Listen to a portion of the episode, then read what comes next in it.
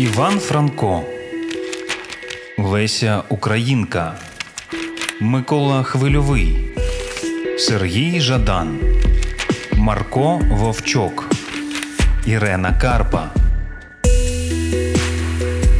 Непрочитане. Непрочитане. Непрочитане. Почуй українських авторів. Сергій Жадан, Депешмод, частина 2. Ріка, що тече проти власної течії. 15.15. Я тисну довго і наполегливо. Не маю вибору, що тут скажеш. Якщо його зараз тут не виявиться, нам доведеться повертатись додому, а там ще невідомо, що на нас чекає. Загалом тоді вся ця затія втрачає сенс. Для чого ж ми тоді другий день тягаємось містом, намагаємось щось виправити в цій доволі таки лажовій ситуації. Тож головне, щоб він тут був, але ніхто не відчиняє. І я вже думаю: ну гаразд, не вийшло. Поховають відчима та й по всьому. Поїде наш друг потім на 40 днів. Якщо вже їм так сильно треба, вони можуть усе це для нього зафіксувати, сфотографувати його попіл або зняти на відео, щоб потім вбитий горем карбюратор переглядав печальну церемонію довгими зимовими вечорами перед сном. Собака врешті не витримує і починає бити в двері ногою. Я хочу його заспокоїти, але тут за дверима чується якесь шамотіння. Хтось, здається, йде до нас. Двері справді відчиняються, і до нас виходить лисий товстий чувак у синьому шовковому халаті. Що надо? питається він. Нам какао надо, говорить йому собака. Чувак мовчки дістає з кишені халату газовий пістолет і приставляє його до собачого писка. Яке какао? питається він. Наш друг, перелякано говорить йому собака. Какао. Що ти грузиш? нервується чувак, очевидно, Гоша. Вася ховається в мене за спиною, а я думаю, як же його звати, цього нашого какао? Як же його звати? Як можуть звати донбаського інтелігента?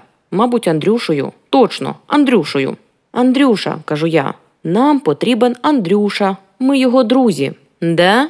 Недовірливо перепитує Гоша. Ну, ладно, заходьте, каже він, але пістолет не прибирає. Раптом бачить у собаки наплечник і каже: Що там? Бухло, каже собака. Давай, говорить Гоша. Собака дістає пляшку коньяку, віддає Гоші, той мовчки запихає її до кишені халата, і ми заходимо за ним і опиняємось у велетенській квартирі. Коридор тягнеться кудись у глибину. Ми йдемо за Гошею і виходимо на безрозмірну кухню. Нехуйово йому, очевидно, платять за опльовування наших святинь, думаю я із заздрістю. На кухні сидить какао, щоправда, без костюма, теж у якомусь халаті. Таке враження, що в них тут сауна. Сидить і п'є щось із великого горнятка. Можливо, саме какао і п'є. Андрюша, це до тебе, каже йому підер-редактор, і, втративши до нас будь-який інтерес, зникає в нетрях своєї підерської квартири. Привіт! радісно посміхається до нас какао, мудак товстий. Привіт, какао каже Вася. Прикольний халат. Ти в ньому тепер завжди ходитимеш? Це мені Гоша дав, пояснює какао. Ну, гаразд, перебиваю я його. Маруся казала, що ти телефонував, щось про карбюратора говорив. Ага, каже какао. Я вам ще вчора хотів сказати, а ви слухати не стали. Що нам тебе слухати? починає собака, але Вася його спиняє, мовляв, хай говорить. Ось продовжує радісно какао. Ви пішли, а я потім думаю, треба ж вас якось попередити. Про що попередити? питається Вася. Про карбюратора. Ти знаєш, де він? Знаю. Він в місті? Ви що, лохи? хоробриться какао. Відчуває все таки мудак, що він на своїй території. Ладно, ці придурки, але ти, Жадан, мав би знати. Ви ж, здається, разом навчаєтесь. Я хворів, кажу. Ага, погоджується він. У тебе це надовго. Карбюратор давно в таборі. В якому таборі? лякаюсь я. Він що, сів? лякається собі собака. Та ні, куди він сяде? сміється какао. Він в цьому, в піонерському таборі, чи як це тепер називається? Трудовому. О, там зараз якраз цей, як це, перший строк. Ні, не строк. Завіз. Ні, не завіз. Зміна. Приїде купа малолітніх уйобків, і карбюратор буде їх вчити, як ставити намет. Ніфіга собі, дивуюсь я. Да, говорить какао. В таборі прикольно, купа тьолок. Я колись ще в школі їздив раз, так до мене там один вожатий чіплявся. Уявляєте, підаром виявився. Ось і карбюратор, мабуть, до когось чіпляється, каже Вася. Він що, теж підар? не розуміє собака. Ні, карбюратор не підер, кажу я. Я його добре знаю. Хоча, по-своєму, підер, звичайно. Ну і що робити? питається Вася в какао. Поїдьте до нього, говорить какао. Там класно, тьолки, вожаті підари, додає собака. А де це? питається Вася. За вузловою, говорить какао. Табір хімік. Це що, для якихось мутантів табір? питаюсь. Ні, це для хіміків. Значить, сідаєте на електричку і їдете через Чугуїв до кінцевої. Там чекаєте пару годин наступної електрички і їдете до вузлової. Там чекаєте ще пару годин і їдете вже в хімік. З вузлової можна і пішки, але виїжджати потрібно серед ночі, інакше не встигнете. Там перша електричка о четвертій ранку. Якраз до обіду доїдете. В Чугуєві можна бухнути. Для чогось додає він. Це як? На скаку? Питається Вася комуніст. Ну, як хочете, незадоволено відповідає какао. Очевидно, в нього якась своя фішка по Чугуєву. Іноді таке трапляється. 16.00. А якщо зараз виїхати? питаюсь на всяк випадок. Там, здається, остання електричка о пів на п'яту відходить, пояснює какао. Не встигнете. Їдьте нічною, посміхається він. Що ти посміхаєшся? питаюсь я в нього незадоволено. Що ти посміхаєшся, а? Нічого, розгублено говорить какао. Просто так. Просто так, кажу незадоволено. Ладно, говорить Вася, а у вас тут пересидіти до вечора можна? Чи ви трахатись зараз почнете? Я запитаю в гоші, засоромлено каже какао. Про що? говорить Вася, але какао вже вибігає. От мудак, незадоволено говорить йому вслід собака. 16.15. Гоша сказав, що можете сидіти, радісно вбігає на кухню какао. Тільки в туалеті акуратніше. Почув собака, говорить Вася. Акуратніше в туалеті. Все те саме, але акуратніше. Сідайте, каже какао, змахуючи полами свого халату. Будете чай? А водка є? питає Вася. Ні, водки немає. Гоша не п'є. Ага, не п'є, говорить собака. А коньяк забрав. У нас же, кажу, ще пляшка лишалась. Я не хочу коньяку, каже Вася. В мене печія від нього. Давай, пропонує він собаці, ти змотаєш, водки купиш. В мене ще, здається, бабки лишилися. Вася дістає з кишені рештки своєї виручки і віддає їх собаці. Какао зачиняє за ним двері. Назад потрапиш? Питається на порозі. Без пантів, каже йому собака і зникає, а ми лишаємось його чекати. 16.30, 18.00. Може, він помер? Може, й помер, каже Вася. А може, просто злиняв з моїми бабками. Перестань, кажу я. Ти що, собаку не знаєш? Він не злиняє. Значить, помер, говорить Вася. Я піду, несміливо каже какао. Він тут з нами теж сидить півтори години, сумує, але йти не йде, все ж не витримує і говорить: Я піду. Куди ти підеш? питаюсь. Ну, показує какао рукою в коридор, туди. А ви сидіть собі, можете чай приготувати, в разі чого покличете мене. Давай, вали, каже йому услід Вася. Слухай, говорить він до мене, як він сюди потрапив? Не знаю, кажу. А ми сюди як потрапили? Бачиш, що воно робиться? Де ж собака? лише й перепитує Вася. 18.00, 18.15, 18.15, 18.45, 18.45, 19.10. Може, його задавило чим-небудь? Може, трамваєм. Або струмом вбило. Яким струмом? Електричним. Краще вже хай трамваєм. 19.30. В мене ще, здається, драп лишився. Що ж ти мовчиш? Забув, каже Вася, і справді знаходить у джинсах рештки трави. Все, бабки закінчились, трава закінчується. Колообіг води в природі, інакше не скажеш. Колообіг води в природі, каже мені Вася і забиває папіросу. 19.30, 21.30. Навіть згадати нічого. Сидимо, мовчимо, на чомусь зосереджуємось і раптом помічаємо всі ці речі навколо себе. Розумієте, стару кухню, скажімо. Хтось тут, мабуть, жив і до нього. Мене такі речі завжди вставляли. Просто ті місця, де жив я, як правило, були не набагато старші за мене. Їх могли будувати на моїх очах. А тут якісь меблі, гора брудного посуду. Він живе як тварина, зовсім не прибирає за собою. Якби він був маньяком, його би вирахували за рештками трупів у його баняках на кухні. Я ось думаю, чому таке приміщення не дали мені? Я б тримав його в чистоті і затишку, не пускав би сюди жодних дебілів і сам би сюди не приходив для чистоти експерименту. Зачинив би двері, запломбував замок і пішли всі в задницю, окремо взята квартира зразкового побуту. Коли я стану повноцінним представником цього йобаного суспільства, я почну скуповувати нерухомість, відремонтовувати її, приводити у людський вигляд і запломбовувати. Порядок має бути внутрішній, не нарочитий. Квартири це як нирки, їх потрібно відчищати від різного гівна. Інакше не встигатимеш трупи прибирати. В нього пахне кавою і кетчупом. Солодкий запах кетчупу, запах нормального життя і регулярного харчування. Терпіти не можу. Кетчуп затікає мені під шкіру. Я нюхаю свої нігті, вони пахнуть кетчупом, кетчупом і розчинною кавою, медом і кетчупом. Всі ці баняки і кухлики, великі тарілки, перемазані яєшнею, і виделки з загуслим шоколадом. Все це пахне кетчупом. Мене починає нудити, і я кажу Васі, пішли звідси. Куди? говорить він. Куди ми підемо?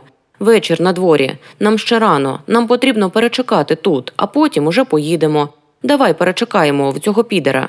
Кетчуп, кажу я. Що? не чує Вася. Кетчуп, кричу я йому, і він киває головою, ніби хоче сказати Ага, кетчуп, кетчуп. А як же, кетчуп? Пішли в іншу кімнату, кажу я. Тут багато посуду. Він не опирається, і ми виходимо в коридор і потрапляємо до вітальні.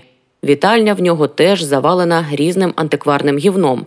Чорт, мене це завжди дратує, в сенсі, коли я бачу, що до мене, виявляється, теж хтось жив, і, на відміну від мене, жив справжнім життям.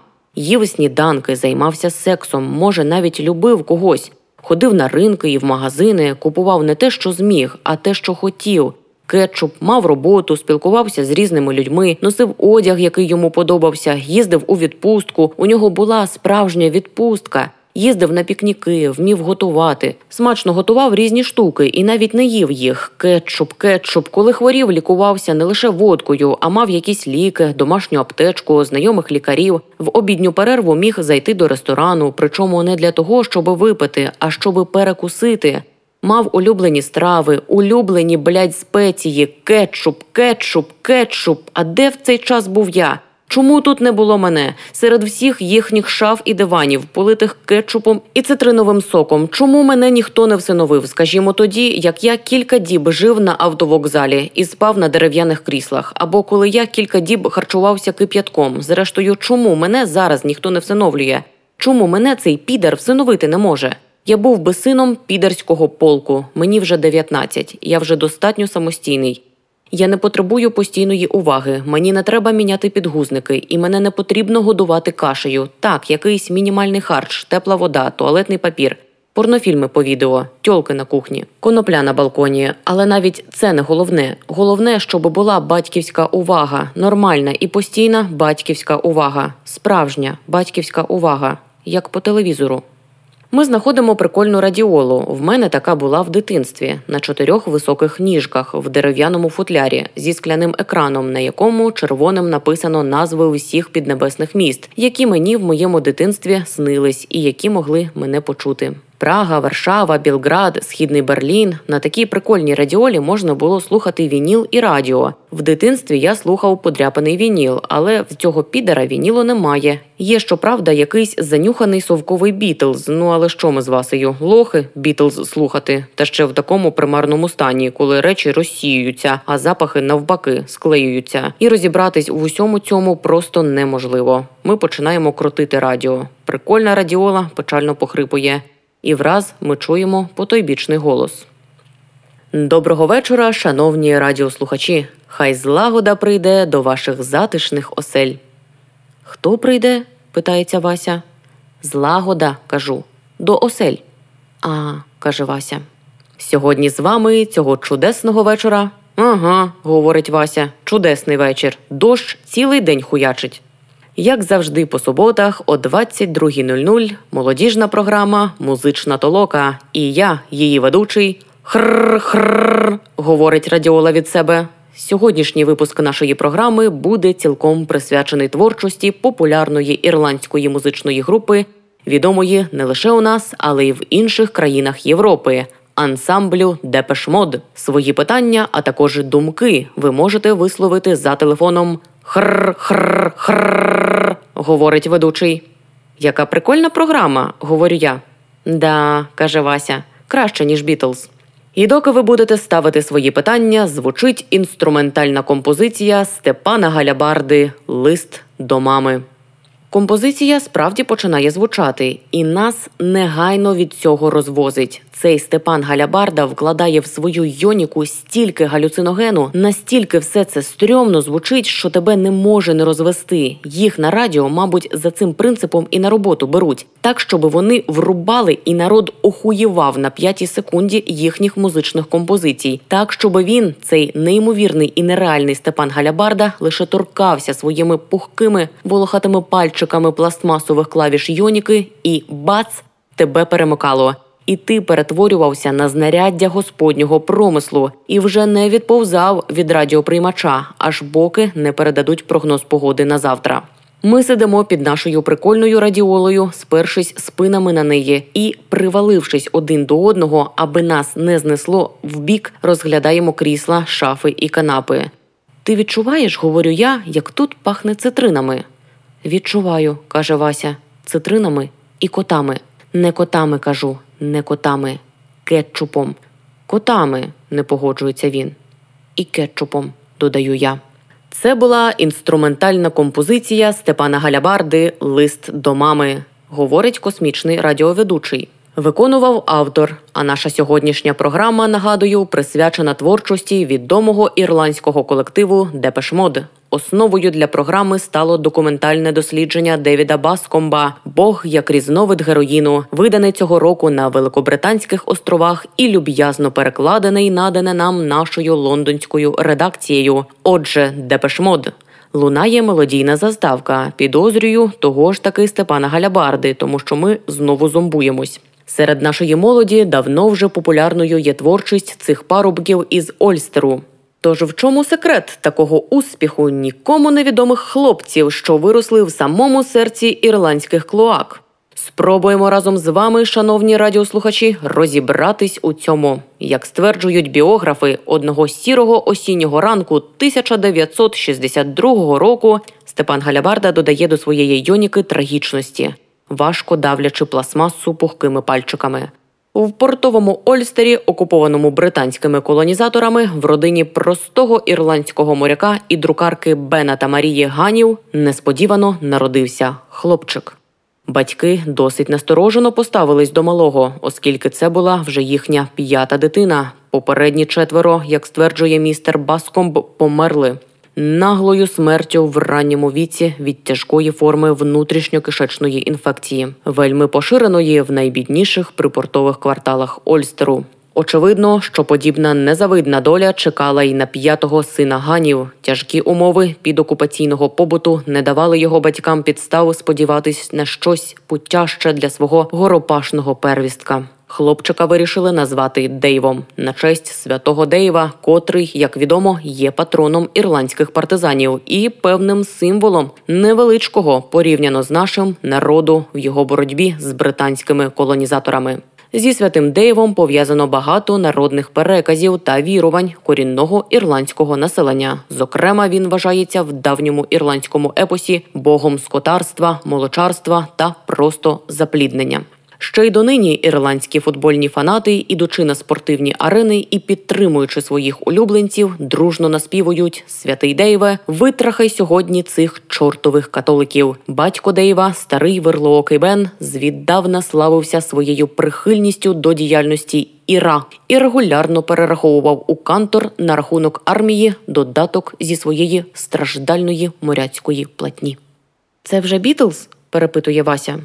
Мама Дейва працювала у портовій конторі друкаркою і, ризикуючи своїм життям та репутацією, час від часу допомагала повстанцям виправляти їхні водійські та шлюбні посвідчення. Таким чином, юний Дейв зростав у атмосфері національної свідомості та ненависті до королеви мами, принца Чарльза та всіх його малолітніх виблядків. У кожному разі саме так стверджує містер Баскомб. Першим емоційним потрясінням для майбутнього артиста Естра ради став випадок, коли під час розгону традиційної для ірландських сепаратистів першотравневої демонстрації через католицькі райони Ольстеру кінні британські поліцейські зґвалтували Дейвового тата. Е, Ні, раптом затинається ведучий. Не тата, маму. Так, Дейвову маму. Перепрошую, шановні радіослухачі. Цю інформацію для нас перекладали наші колеги із лондонської редакції, тож можливі деякі стилістичні неточності. Отже, Дейвову маму прямо на очах майбутньої зірки шоу в бізнесу. Це, безперечно, стало неабияким стимулом, е, себто неабияким потрясінням для молодого хлопця, котрий не мав до того подібного досвіду, і основою для його майбутнього першого диску, котрий відразу став платиновим. Але про ці та інші приємні речі після невеличкої музичної паузи. Ведучий робить паузу.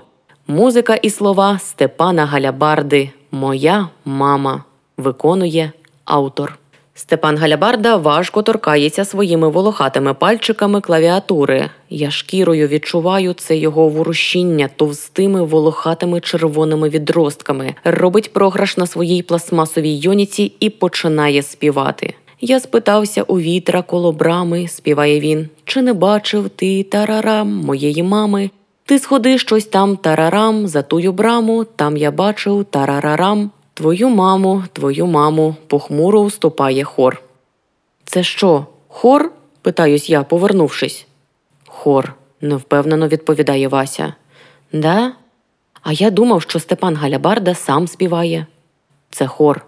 Що хор? Степан Галябарда це хор, каже Вася. Як це? Так, ось, послухай. Твою маму, твою маму, печально підтактує Степан Галябарда з космічних глибин. Ти знаєш, кажу я, якщо це і хор, то якийсь недобрий хор, якийсь злий хор. Чуєш, як вони про маму? Твою маму, ще раз погрозливо озивається Степан Галябарда. Мені здається, каже Вася, вони нас підслуховують. Ага, схоже, вони насторожились. Чуєш, замовкли. Вони нас пасуть. Навряд. Для чого це їм? Не знаю. Може, вони з міліції? Да, якісь вони недобрі. Я кажу тобі, впевненіше говорить Вася. Мінтура, сто пудів, мінтура. Чуєш? Замовкли суки. Почекай, кажу я, не заводься. Яка ж це мінтура? Мінтура не співає. Ага, не співає. Співає. Ти дивився коли-небудь новини? Що? Новини? А, ні, не дивився. А я, каже Вася, дивився. Там показували монгольських міліціонерів у них був День Незалежності, і вони співали. Що всі? Ну ні, не всі. Хор, ось так само, як тут, показує Вася на прикольну радіолу. Стояли тварі і співали. Ну і що? Ну, і тут те саме. Це мінтура, повір мені.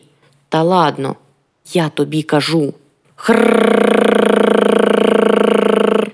Чуєш? зашепотів Вася. Мусарня. Я уявляю собі, як по той бік радіопростору, десь у Монголії, стоїть хор міліціонерів на конях, стискаючи в руках нагаї, і тривожно вслухається в ефір, намагаючись впіймати наш шепіт. Я аж берусь холодним потом. О, думаю. Почекай, кажу, але ж ведучий сказав, що це Степан Галябарда. А ти знаєш, питається Вася, що це значить? Що значить? Ну, оце о, Галябарда. Що значить? Ну, і що? Це і означає мінтура. Та йди ти. Я тобі кажу, це мінтура, це хор монгольських міліціонерів. Степан Галябарда це хор монгольських міліціонерів? Так. Степан Галябарда? Сто подів. Ну, добре, кажу я. Я можу погодитись із тим, що їх там справді багато, навіть із тим, що вони із міліції, із монгольської міліції, уточнює Вася. Добре, із монгольської міліції. Але чому вони називаються Степан Галябарда? Так це ж по-монгольському і означає хор монгольських міліціонерів. Степан Галябарда це хор монгольських міліціонерів? Так. по монгольському. Значить, Степан Галябарда це множина? Так, це множина, впевнено каже Вася. Ой бля.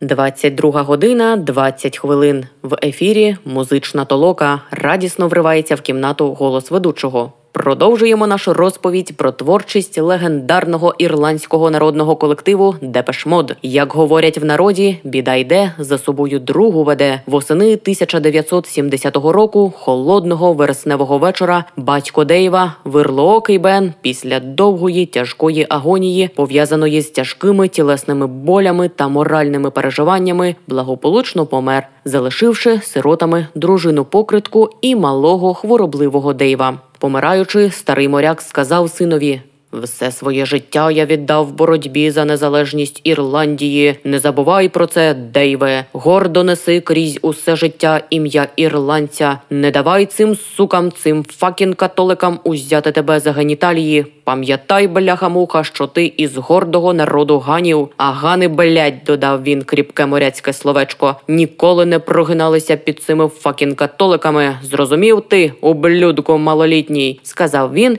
і з тим і помер.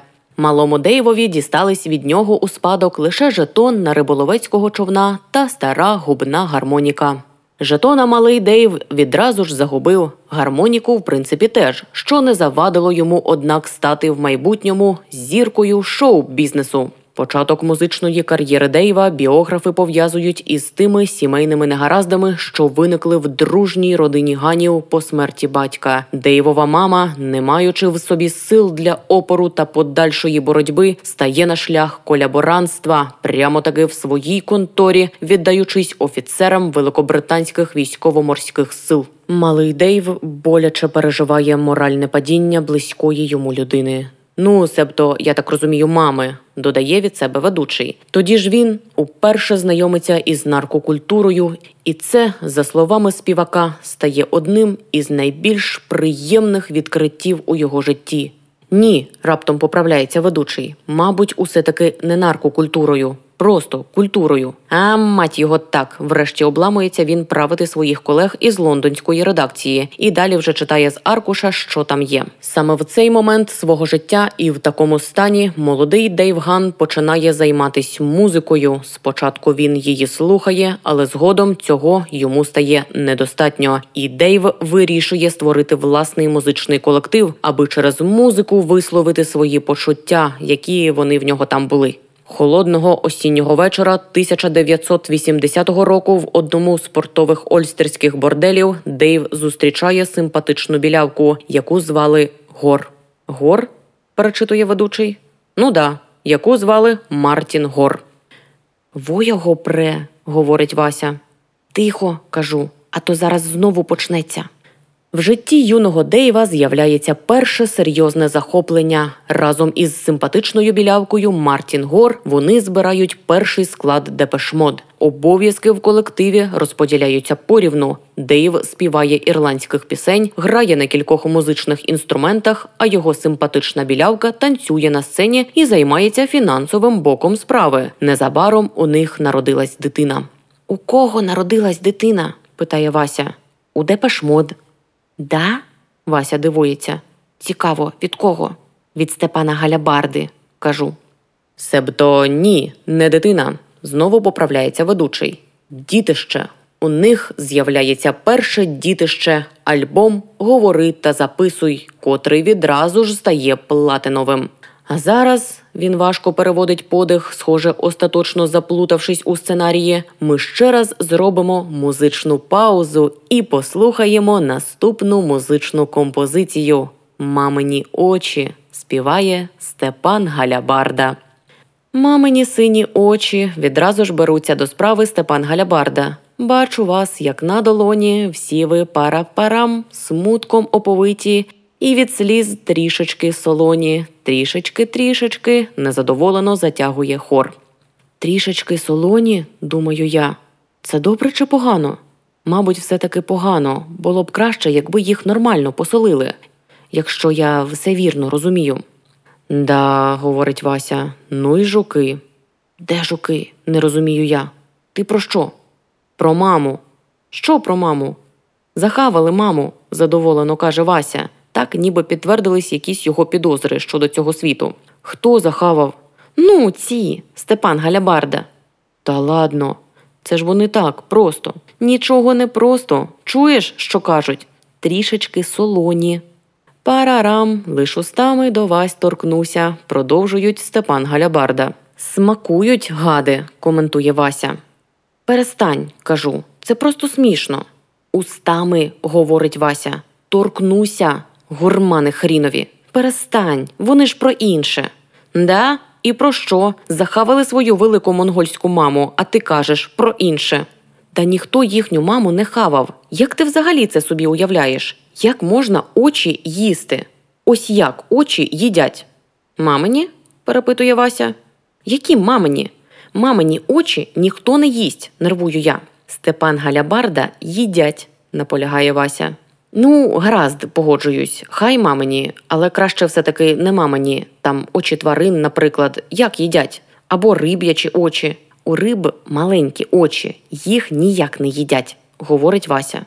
Це у маленьких риб маленькі, а у великих великі. В акул, наприклад. Акули це не риби. А хто це, по-твоєму? По-моєму, це не риби. Я легко погоджуюсь, всяке може бути. Можливо, в його персональній картині світу акули це не риби. Чому я маю переконувати його в чомусь зворотньому? Ну, добре, кажу, добре. Хай не акули. Ну, ці, як їх, скати. Скати? недовірливо питається Вася. Так, кажу, скати. Як їхні очі готуються? У них немає очей. Як немає? Так, немає. Вони живуть на такій глибині, де світло розсіюється, і очі їм не потрібні. А як же вони рухаються? Хто? Скати, електричні. А вони не рухаються. Як це не рухаються? А що ж вони жаруть? Планктон. Планктон теж не рухається, і скати не рухаються. Так вони й живуть. Ну, добре, кажу я знову, добре. А як вони трахаються? Хто? Скати? Так, кажу, електричні скати. Навпомацки, каже Вася. Я пробую собі уявити статевий акт електричних скатів. Виходить кошмарно. По-перше, у воді, по-друге, навпомацки. А по-третє, тебе при цьому весь час б'є струмом. Очі, мабуть, маринують, говорю я, подумавши, закочують у баняки і продають як консерви. Ага, каже Вася. Уявляєш, у них в Улан-Удэ в гастрономах, мабуть, можна купити консерви, на яких по-монгольськи написано очі мамині мариновані. Да, кажу, а внизу дрібніше дописано трішечки солоні. А для тих, хто цієї пізньої години ще й досі не спить, ми продовжуємо нашу розповідь про стрімкий злет родинного дуету Депеш Мод. В лютому цього року вийшов новий сингл колективу «I Feel You», в якому зокрема говориться.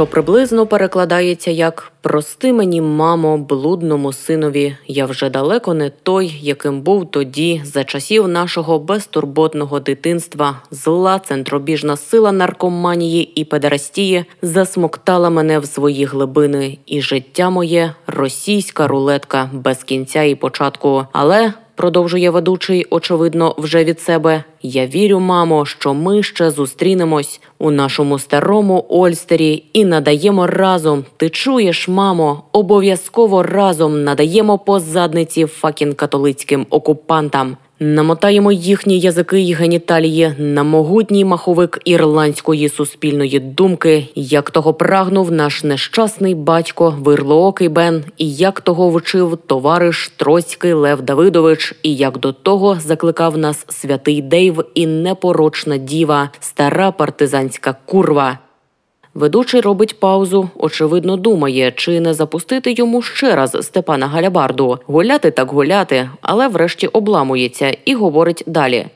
Вже сьогодні, з дистанції стількох років, можна сказати, що творча доля колективу склалася якнайліпшим чином, і що подібній музичній кар'єрі можна лише позаздрити. Гурт і далі успішно гастролює, випускає час від часу нові альбоми, котрі миттєво опиняються на вершинах найрізноманітніших гід-парадів. Горопаха Дейв благополучно сидить на героїні і злазити з нього не збирається. Та й навіщо, дорогі радіослухачі, йому з нього злазити? Було б у вас, говорить ведучий, стільки бабла.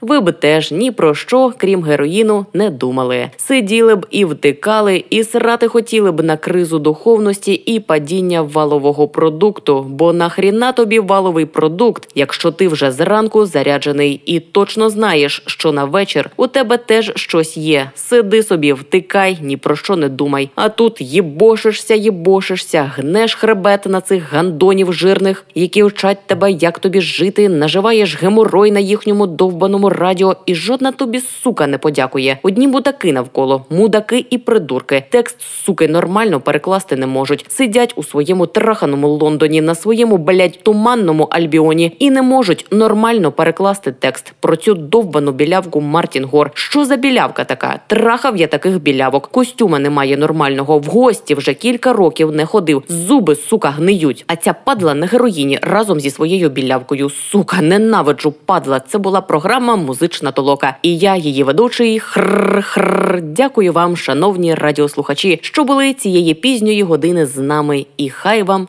завжди взміхається доля. А наш молодіжний канал продовжує свою роботу, і якщо ви маєте що сказати, можете зробити це за телефоном хр-хр-хр. Записую, раптом говорить Вася. Стоп, записую. Він справді дістає з кишені джинсів покусану кулькову ручку і пише собі на лівій долоні номер. Для чого це тобі? кажу. Перестань, тут і телефону, мабуть, немає. Як це немає? говорить Вася. Встає і нетвердо ступає в бік спальні, тримаючи перед собою витягнуту ліву долоню із записаним на ній номером. Двері до спальні зачинені, але Вася починає стукати. Що тобі? Врешті озивається звідти наш друг. Схоже, ми їх там від чогось відволікаємо. Мужик, дай телефон, кричить Вася. Наш друг замовкає, очевидно, думає, чи його це питають. Вася й далі стукає. Ну, мужик, кричить він, досить трахатись, дай телефон. А ми й не трахаємось, швидко говорить наш друг. Двері негайно прочиняються. В них просовується гола волохата рука. Ось воно, думаю я, Степан Галябарда з нами, яка тримає телефон. Вася на всяк випадок просовує у двері свою ліву руку з номером, так щоби там і не сумнівались, що телефон йому потрібен. Швидко забирає апарат, за яким тягнеться довгий довгий дріт. Двері відразу ж зачиняються. І Вася йде назад. Зараз каже: я цьому чортовому ведучому зателефоную. Для чого? питаю я. Зараз, зараз, побачиш. Вася ставить апарат на підлогу і, звіряючись із цифрами на лівій руці, правою починає накручувати диск, притискаючи слухавку вухом і говорячи зараз, зараз. Я цьому підеру. Це були останні новини, люб'язно перекладені і надані нам нашою лондонською редакцією. А я пропоную вам, шановні радіослухачі, зробити ще одну музичну паузу. Ага, раптом говорить ведучий. У нас здається телефонний дзвоник. Послухаємо, хто це. Все кажу, алло, говорить Вася. Алло, не спить такої пізньої пори. Говоріть. Я цьому підеру зараз все скажу. Зараз, зараз. Говоріть, говоріть, ви в ефірі. Там хтось є. Розгублено простягає Вася мені слухавку. Ну, ще б, кажу. А хто це? злякано питається Вася. Підер, кажу, якому ти все хотів сказати. Тож давай. Я слухаю вас, дещо нервово говорить ведучий. Він, видно, замучився з такою роботою. Ну, та має досидіти, діватись нікуди. Алло, говорить Вася про всяк випадок. Ви в ефірі, каже ведучий. Що? не розуміє Вася. Говоріть, говоріть. Що йому сказати? пошепки питається мене Вася. Не знаю, шепочу я. Про музику щонебудь спитай. Про музику? Про депешмод. Знаєш щонебудь про депешмод? Не знаю. Ну, тоді взагалі що-небудь про музику. Потягни час, щоб він не зорієнтувався. Це головне. Добре, напружено говорить Вася і прикладає слухавку до вуха. Добрий вечір. Як вас звати? нетерпеливо питається ведучий. Чому ви питаєте? Ну, я всіх питаю, коли хто дозвониться. Як вас звати? Точно всіх, уточнює Вася. Всіх усіх, заспокоює його ведучий. То як вас звати? Ну, починає торгуватись Вася. Мене звати. А вас як звати? Мене? Так, вас. Ну, мене, кокетує ведучий. Та ладно, боги з ним. Що ви взагалі хотіли? Від кого? знову не розуміє Вася. Ну, від мене. Що? пошепки питається Вася в мене. А я знаю, кажу я йому, поговори з ним про музику. Головне потягнути час, розумієш? Розумію, каже Вася. На, сам потягни. Він соває мені в писок слухавку, я вдихаю повітря і відчуваю, як сильно вона пахне кетчупом. Так, ніби її хтось довго пхав у відерце зі спеціями. Кетчуп просто стікає по ній. Мене відразу ж починає вивертати. Слухай, кажу я Васі, ти тут потримайся, я піду відділлю. Головне, слідкуй за мовою. Не говори зайвого. Ти зрозумів? Слідкуй за мовою. Не говори зайвого. Слідкуй за мовою. Кричу я вже із сортиру. Алло, нагадує про себе ведучий. Ви там ще живі? Слідкуй за мовою, похмуро говорить йому Вася. Прошу. І не говори зайвого, додає Вася. То про що ви хотіли поговорити? Ну, не знаю, говорить Вася. Про музику. Про музику? Так, про депешмод. Чудово! Так, недовірливо перепитує Вася. Чудово! запевняє його ведучий. Вам сподобалась наша програма? Ні, говорить Вася. Чому? питається ведучий. Мені, намагається пояснити Вася, не сподобалось про шоу-бізнес. Так, так, говорить ведучий. Ви розумієте, Вася довго підбирає слова, тягнучи час. Я не те, що не люблю шоу-бізнес, хоча, мабуть, усе таки не люблю. А депешмод ви любите? Здається, ведучий теж вирішив потягнути час. Депешмод? Ні, не люблю. Ну, то, може, розкажете нам якусь історію, не хоче його відпускати ведучий. Історію? Так, яку-небудь історію. Добре, погоджується Вася. Розкажіть. Ні, нервує ведучий. Це ви розкажіть. А чому я? насторожується Вася. Тут і я повертаюсь. Що там? показую на слухавку. А, говорить Вася, мужик історії розповідає. Прикольно, слухай, каже він мені. Давай проведемо додому телефон. Такі речі можна робити. То як? озивається ведучий. Як із історією? Вася запитально дивиться на мене. Та розкажи ти йому яку-небудь історію, шепочу я, а то він не відчепиться. Про депешмод? питається Вася у слухавки. Про депешмод, погоджується ведучий. Добре, каже Вася, я вам можу розповісти одну історію, але вона, як би це сказати, не дуже пристойна, хихоче ведучий. Ні, повільно каже Вася. Вона просто сумна. Розказати вам сумну історію. Але вона про депешмод? на всяк випадок перепитує ведучий. Та, про Депеш Мод, говорить Вася. Не хвилюйтесь. Чого б це я вам розповідав не про Депеш Мод, але сумна. Ну, гаразд, погоджується ведучий, давайте вашу сумну історію. Тільки щоб про Депеш Мод, строго додає він. Да, каже Вася, про Депеш Мод. Я коли вчився в 10 класі у Черкасах, то в мене був друг. Ну, не так, щоб друг, скоріше просто однокласник, розумієте? Розумію. Просто каже ведучий. І він, в принципі, нормальний чувак був, нічим таким особливим не відрізнявся. Ви розумієте, про що я? Але в нього фішка була. Фішка? Ну да, фішка. Ви розумієте, як би це сказати? Ось ви тут говорили шоу-бізнес, шоу-бізнес, платинові діла і так далі. Ну коротше, ми всі тоді слухали Депеш Мод. О, радісно озивається ведучий. Схоже, він кровно зацікавлений у публічній любові до Депеш Мод. Збирали їхні записи, фотки, плакати. Пам'ятаєте? Так, так, так, радісно квакає ведучий. І ось хтось із нас, я вже не пам'ятаю, хто саме, подарував йому на день народження плакат Гехана. Розумієте? Ведучий знову радісно квакає. І ось він, розумієте, він в принципі нормальний був чувак, але він повісив у себе в сортирі цей плакат і почав дрочити на Гехана. Уявляєте? Як дрочити? розгублено питається ведучий. Схоже, він не чекав, що історія буде аж настільки сумною. Ну так, Вася не знає, як йому по телефону показати. Почав онанувати на плакат Гехана, уявляєте? Який жах, каже ведучий. А ви пробували пояснити йому, що цього не можна робити?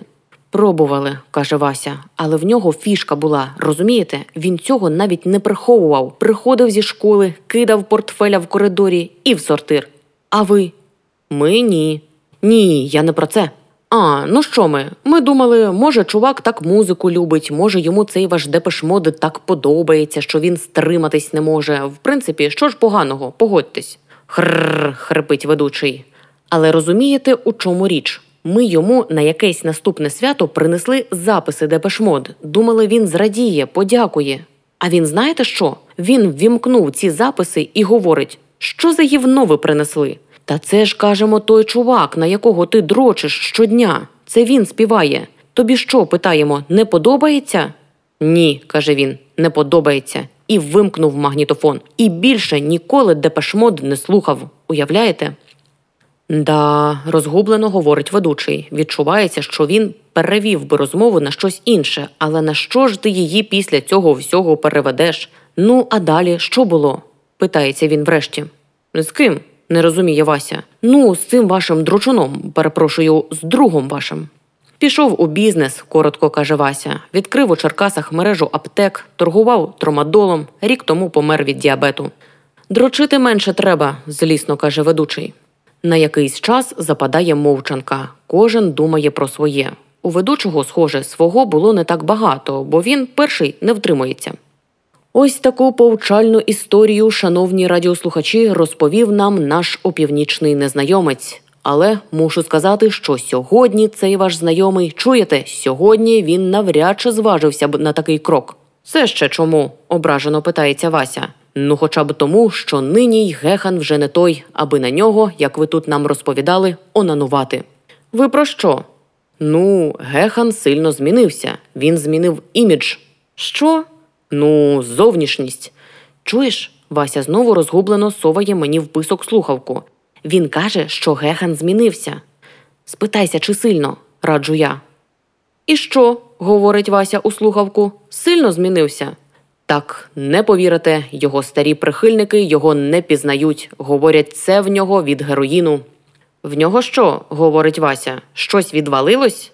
Навпаки, радісно говорить ведучий. Вася розпачливо дивиться на мене. Ой, бля, думаю. У нього щось виросло? Так, переможно вигукує ведучий. Що? питається Вася. Здогадаєтесь? Рука? Ні, не рука. Нога, починає гадати Вася. Ні, не нога. Навіть думати про це не хочу. Борода. вигукує ведучий, витримавши ефектну паузу. Васю пересмикує. І що, велика борода? Нормальна. І на кого, перепрошую, на кого він тепер схожий? Ну, не знаю, дещо манірно говорить ведучий, дивлячись, із ким порівнювати. Ось кого із відомих осіб з бородою ви знаєте? Санта Клауса, говорить Вася. Ну ні, ображається ведучий. Я вам говорю про реальних осіб, про тих, хто насправді є. А Санта Клауса що, немає? Немає, звичайно. Да, мужик, єхидно говорить Вася. Це ти сам придумав? Що придумав? не розуміє ведучий. Про Санта Клауса. Це ж придумати таке треба. Санта Клауса немає. Це скоріше тебе з твоїм довбаним радіо і всіма монгольськими міліціонерами разом взятими немає. Якими міліціонерами? не розуміє ведучий. Монгольськими, говорить Вася. По той бік ефіру западає важка пауза. Я показую Васі, мовляв, дай мені слухавку, дай, я спробую, а то в тебе щось не виходить. Що ти зачепився за цього Санта Клауса? Ну не знає чувак, що є Санта Клаус. Що ж тепер? Може він старовір який-небудь, може в нього дитинство важке було, може в нього тато офіцер і мама вчителька математики, а ти його грузиш. Дай сюди слухавку. Коротше. Алло, кажу я. Ви мене чуєте? Так, жваво реагує ведучий. А ви мене? Вже другу годину кажу. Тут мій друг, на жаль, відійшов і не зміг до кінця дослухати вашу захоплюючу розповідь. Так що там у нас із Дейвом? На кого він тепер схожий? Ага, говорить ведучий. Схоже, він навіть не зауважив, що з ним говорить хтось інший. Ну, називайте далі відомих бороданів. Лев Давидович Троцький, кажу я, подумавши. Чи може ви скажете, що Троцького теж немає? Ні, знічено каже ведучий. Чого ж, Троцький є. Ага, бачите, кажу. Все таки хоч щось святе для вас лишилось. Так, говорить ведучий, лишилось. Але Дейв на нього не схожий. Не схожий? Ані трішечки. Зізі топ, кажу. Мимо. Ну, добре, кажу. Кастро. Що? Кастро. Фідель Кастро. Схожий він на Фіделя. На Фіделя? Так, говорить врешті ведучий. На Фіделя трішки схожий. На молодого, звичайно ж, відразу поправляється він. Так, на молодого Фіделя трішки схожий. Я тут нещодавно дивився відеозапис їхнього концерту. Нам колеги передали із лондонської редакції. І ось він там справді чимось нагадує молодого Фіделя. Фантастичне видовище. Ви уявляєте, збираються кілька десятків тисяч прихильників Депеш Мод, а до них виходить Фідель і починає співати голосом Гехана. Уявляєте? Знаєте, кажу я, помовчавши, я загалом розумію, що він, очевидно, старший за мене. Я, як правило, намагаюсь нормально з людьми розмовляти. Ну але тут мужик таке говорить. Знаєте, кажу я, ви такого нам не говоріть. Знаєте чому? Чому? розгублено питається ведучий. Тому, продовжую я, що ми ось тут вас чесно слухали-слухали. Ми, в принципі, послухали все: і про моряків, і про поліцію, і про скатів. Про скатів? не розуміє ведучий. Ага, і про електричних скатів, але не говоріть нам про Фіделя. І знаєте чому? Чому? знову питається ведучий. Тому що ось ми з другом сидимо тут, на чиїсь квартирі, посеред чиїхось меблів, посеред кетчупу і шоколаду, і ледве виживаємо. І знаєте чому? Просто тому, що ми вже другий день шукаємо нашого друга, нашого друга карбюратора. І знаєте, чому ми його шукаємо? Тому що в нього я важко добираю слова. Пару днів тому загинув тато. Власне, не тато, а відчим. Хоча яка хуя різниця? Він у нього загинув, і ми не можемо цього довбаного карбюратора знайти вже другий день. І нам від цього так хріново, що ми сидимо і жеремо все, що нам трапляється під руку. Розумієте? Тому що ми напхані табаком і драпом, портвейном і спиртом, і мені особисто це вже поперек горла стоїть в прямому значенні цього слова. Ага, нарешті вставляє слово ведучий. Отже, у вашого друга загинув тато. Від чим? поправляю я. Один хуй, нетерпеливо говорить ведучий. І ви від цього п'єте горілку і вживаєте легкі наркотики. Ні, кажу, не зовсім. Горілку ми п'ємо просто так. Розумієте? Розумію, не зовсім впевнено говорить ведучий. Причому давно, додаю я. І знаєте, я так дивлюсь, що все це нічим хорошим не закінчиться, тому що ми просто потрапляємо в якісь ями. Ви розумієте, про що я кажу? Все частіше і частіше цих ям стає все більше і більше. Я вже просто не в стані вибиратись із них. Вони засмоктують. Я чим далі, тим болючіше і болючіше в них падаю. Ви розумієте, про що я вам тут говорю? Так, ніби все нормально. Ми ось тут сидимо і слухаємо вашу дурацьку радіопрограму, і навіть ваших міліціонерів послухали. Яких міліціонерів? не розуміє ведучий. Неважливо, кажу. Але річ не в цьому. Знаєте, річ у тому, що все одно це нічим хорошим не закінчиться. Просто тому, що я не можу собі уявити нічого хорошого там попереду. Там просто не може бути нічого хорошого. Тому що якщо його цього хорошого не було раніше, то чому воно мало б з'явитись у майбутньому? Скажіть мені, чому? Його там просто не може бути. Ми просто просуваємось собі навпомацки, як електричні скати під водою, навіть не вірячи, що нам справді кудись потрібно просуватись. Да? знічено говорить ведучий. Ви знаєте, це дуже цікаво. Що тобі цікаво, не розумію я. Ось це все, що ви нам тут розповіли. Ось бачите, шановні радіослухачі, звертається він в космічну пустоту. Приблизно про це саме я й говорив вам увесь цей час. Тож на цій оптимістичній ноті і закінчує свою роботу наш молодіжний канал, і я, його ведучий, хр-хр. А ви, звертається він, схоже, особисто до мене. Зачекайте ще, будь ласка, хвилинку. Вам, як автору найбільш цікавого питання, ми із задоволенням вручимо приз, люб'язно наданий нам нашими колегами із лондонської редакції, випущений у Великій Британії останній альбом Степана Галябарди Мамин сад. Як як? питаюсь? Сад, мамин сад, говорить ведучий через С. Для чогось додає він. Лунають прощальні акорди. Ефір поступово стихає, в слухавці чується якесь шарудіння, потому хтось, поквакуючи, прикладає її до свого космічного вуха. Алло, чую я знайомий голос, але вже ближче.